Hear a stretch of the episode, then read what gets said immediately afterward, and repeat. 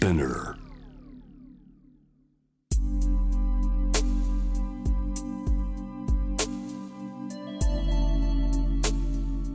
眠らない街、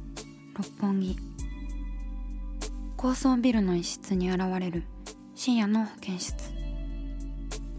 重たいドアの向こう側、ここでは誰もが飾らない言葉で語り始める。心の声を聞き出す特別な聴診器を持って迎えるのは、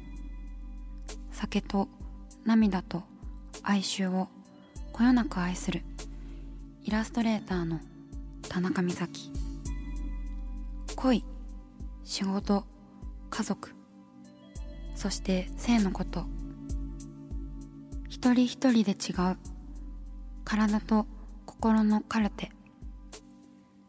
J-WAVE ミッドナイトチャイム、ようこそ深夜の保健室へ。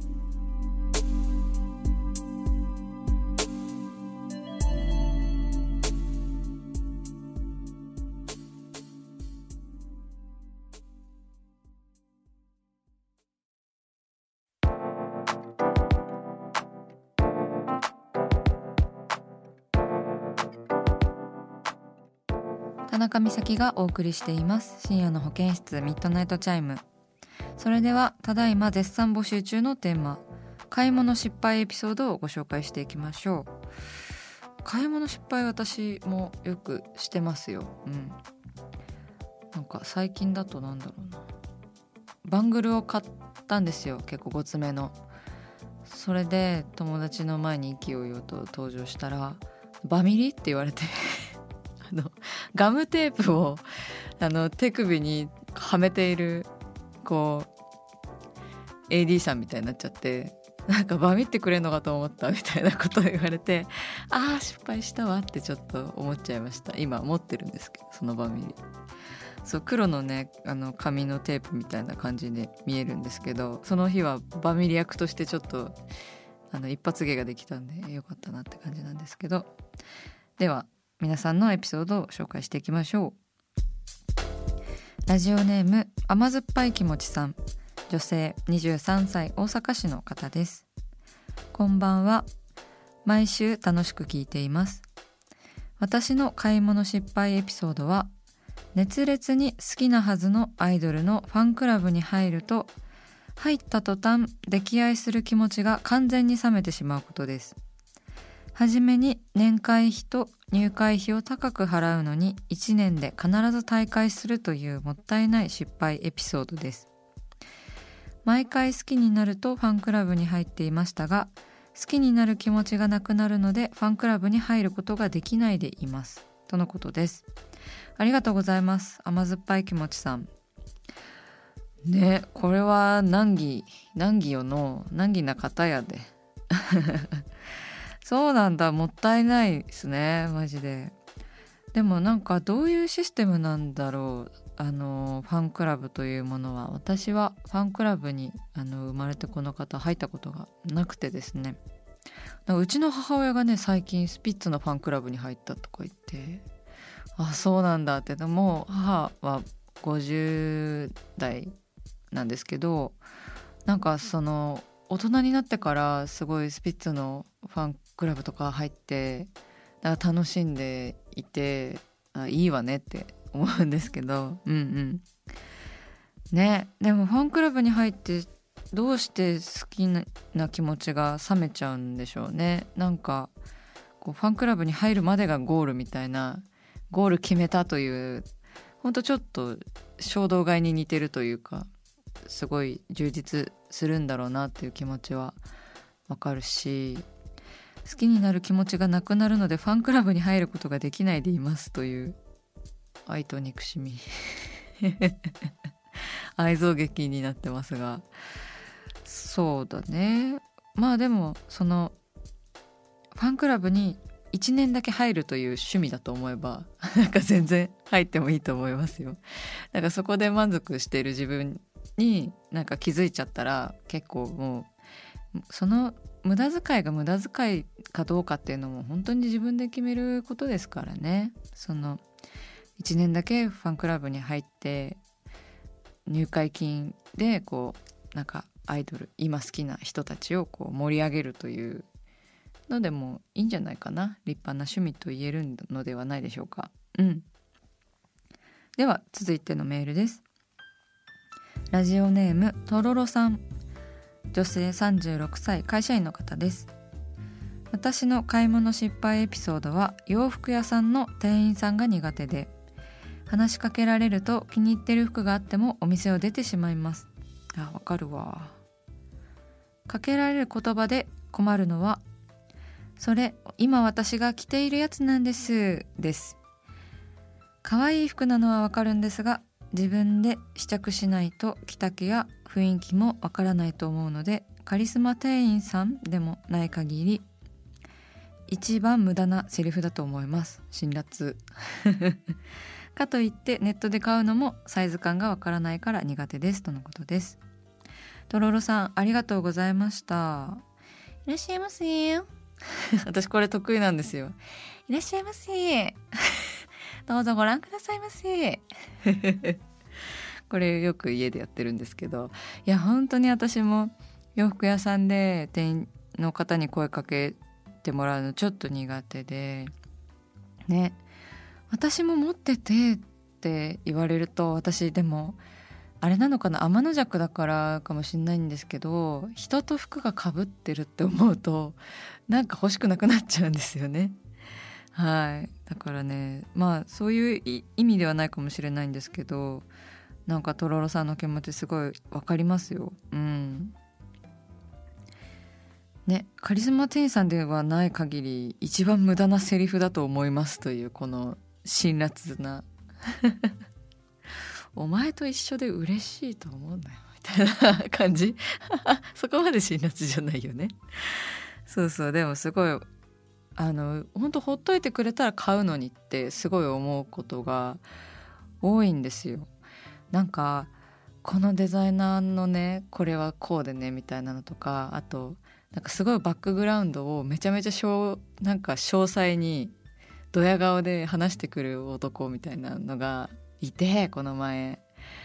でもうなんかこのロゴの T シャツ着て街で歩けばもう絶対になんかイケてる女になれるよみたいな、いや人の反応とかじゃないじゃんみたいな、自分で気に入って買うんだからみたいな、こう自分の考えとは違うアプローチをされるとちょっと冷めてしまうことが結構ありましたね。なんかそのこう話し方ってだからすごい大事ですよね。そのこの服着れば他の人にどう思われますよみたいな、そういうアプローチをする店員さんとかってなんか人にどう思われるのかをすごい気にする方なんだなとか思ったり、なんかすごいやっぱり接客って人柄が出るもんだなって思ったりとかして、うんうんうん、そうですね。かといってこうネットで買うのもサイズ感がわからないから苦手です、とのことなんですけど、私はめちゃめちゃネットで買っちゃってる。もうネットショッピングを知った私のこう爆買いがすごいですよ。なんか生理周期で爆買いしてるぐらい爆買いしてるかもしれない。失敗も多いです。なんかやっぱサイズ合わないとかもありますね。中毒性があるなネットショッピングはと思ったりします。なるべくその大切なものを長く着ていきたいなっていう気持ちはあるんですよ。まあでもコロナになってちょっと接客とかも薄くなってる気は私もします。ちょっとありがたいなって思います。その なるべくコミュニケーション取らないでね、痛い時もあるよねってい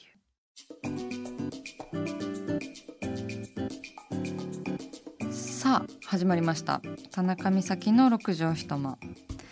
大勢の目に触れたものから人知れずこっそり楽しまれたものまで、イラストレーター田中美咲の作品を作者自ら紹介していくコーナーです。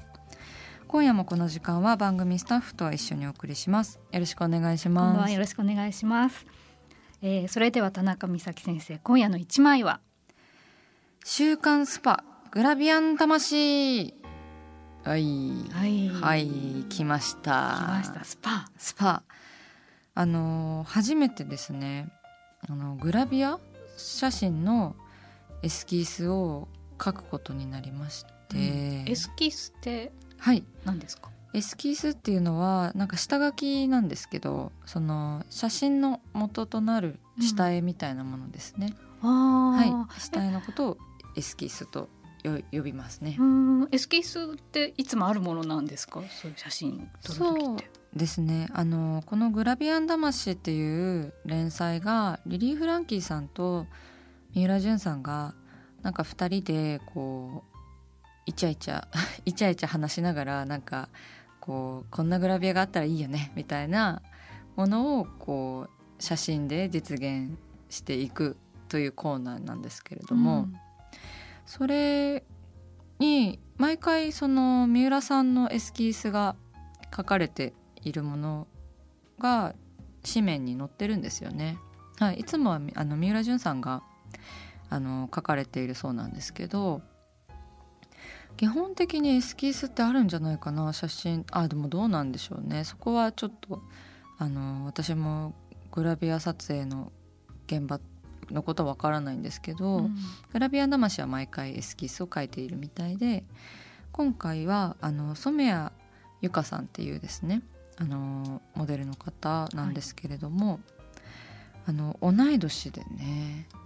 そして私の絵を好きでいてくださったみたいで、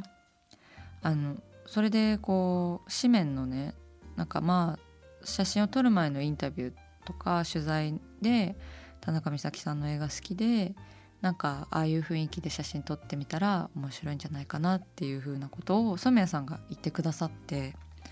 それがきっかけで読んでいただいたお仕事なんですけど、じゃあそれ嬉しいですね。すごいめちゃめちゃ嬉しかったです。なんかそのやっぱり同世代の女性がこういうシチュエーションで写真を撮ってもらいたいってなんか思ってくれたのがまずすごい嬉しくって、うん、それがきっかけでエスキースを描くお仕事をしたんですけど、まあ、普段のイラストとね違ってやっぱり指示なので、うんうん、こうでもめちゃめちゃ楽しくて、美咲さんのインスタにね、はい、そのアップされてるんですよね。そうですね、その下書きがアップされております、はい、これはまあでもまず最初にやっぱり写真になるということだったので、なんかその染谷さんのねプロフィールをこう見ていって、霊長類最高今日のグラビアモデルと名高い、そして身長が175センチあるんですよね。結構こうすらなんか大きいというか、うんうんうん、なんか私が147センチしかないから見上げるみたいな、そうすごい大きいなって思ったんですよね最初に、うん、でやっぱりその体の特徴を生かした写真にしたいなと思って、私のインスタの1ページ目にねあるこうエスキースなんですけど、その楽に電気を変えられるというか、うん、その頼らずにね、人に頼らずに電気を変えられるんだろうなって私が想像したものを書いたりとかですね。なるほど、なんか台の上とかにこう乗らないでちゃぶ台にちょっと足をこう乗せてるぐらいですもんね。ガーッとかっこいいでしょう。かっこいいそう、ね、足をこうしっかりと立てているっていうなんか文字の指示もね入ってるんですけど、はい、これはもうじゃあ書きながら美咲さんがそういう風に撮ってくださいっていうのを書いてるわけですね。はい、うん、なんかこの女性らしいこう繊細な表現ではなく、こう足をしっかり立てていて木のような感じの立ち方をしていただきたいですっていう風に指示をしましたね。あとはこう楽勝の顔、かっこいい顔をしていてほしいなっていうのと、あとは玉のれんですね。玉のれん、はい、玉のれんは私は本当大好きで、なんかちっちゃい頃とか玉のれん舐めてたなって思ったりとかして舐めてた、なんかベロベロ絶対気持ちいいじゃないですか、あれコロコロしてて、なんかやめなさいって言われるみたいな、ベロベロ汚いからみたいな、そんな思い出があったりとかして、なんかこう玉のれんの木と木が擦れる、うんうん、音を感じるような写真にしたくて、であとは私のいつもの脱ぎかけの靴下とかですねやってもらったりして、なんか動画感というかこう物語性みたいなのもすごく意識しました。だからすごいレトロなお家、昭和っぽいお家のセットだったんですけど、実際の写真はで、もしかしたらおばあちゃん家なのかなとか、なんか仕事に疲れておばあちゃん家に帰ってきたのかなみたいな、でフリーターのお姉さんみたいななんかそういうこうイメージで作っていったんですけど、でもいろいろこういうこうストーリーがこう考えながら書くって面白そうですね、はい、めちゃめちゃ楽しかったです。あとはそのもう本当にこれは現場のスタッフさんの素晴らしいお仕事なんですけど、すごいこうキャッチしていただいて、私がこう指示をしたエスキースをもとに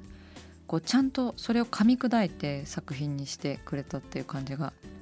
ただの再現ではないというか、私のイラストのまま写真を撮ってもらったとかではなく、田中さんはきっとこういう見せ方をしたいだろうなっていうので、私がエスキースを描いた通りじゃないもの、写真とかもすっごい素敵で、なんかそういう、こうチームで一つの作品を作るってこんなに嬉しいことなんだなって、私は基本一人でイラストを仕上げているので、だからセルフヘアメイクとかっていうことですよね、まあ、人を描いているから、なんかヘアメイクと衣装も自分の中でやっている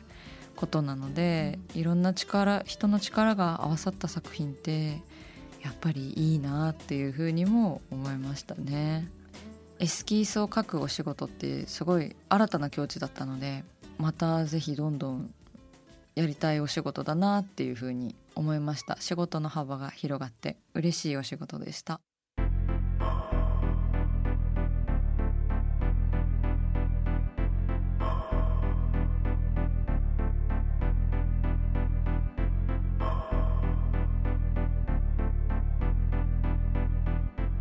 真夜中だから話せる体のこと、心のこと、 J-WAVE ミッドナイトチャイム公式サイトとインスタグラムは24時間オープンしています。あなたの悩み、番組へのメッセージお寄せください。来週もイラストレーターの田中美咲が深夜の保健室でお待ちしています。キャリコン編集長通信、仕事と人生の話をゆるゆると、パワードバイミモレ。このポッドキャストではミモレ編集長の河原咲子が時には一人で、時にはゲストをお招きし、キャリアコンサルタントの資格を生かして仕事と人生、そして職業キャリアだけじゃないライフキャリアの話を誰にでも分かりやすくゆるゆるとお話します。毎週金曜日に新しいエピソードを配信中です。ぜひ一度聞いてみてください。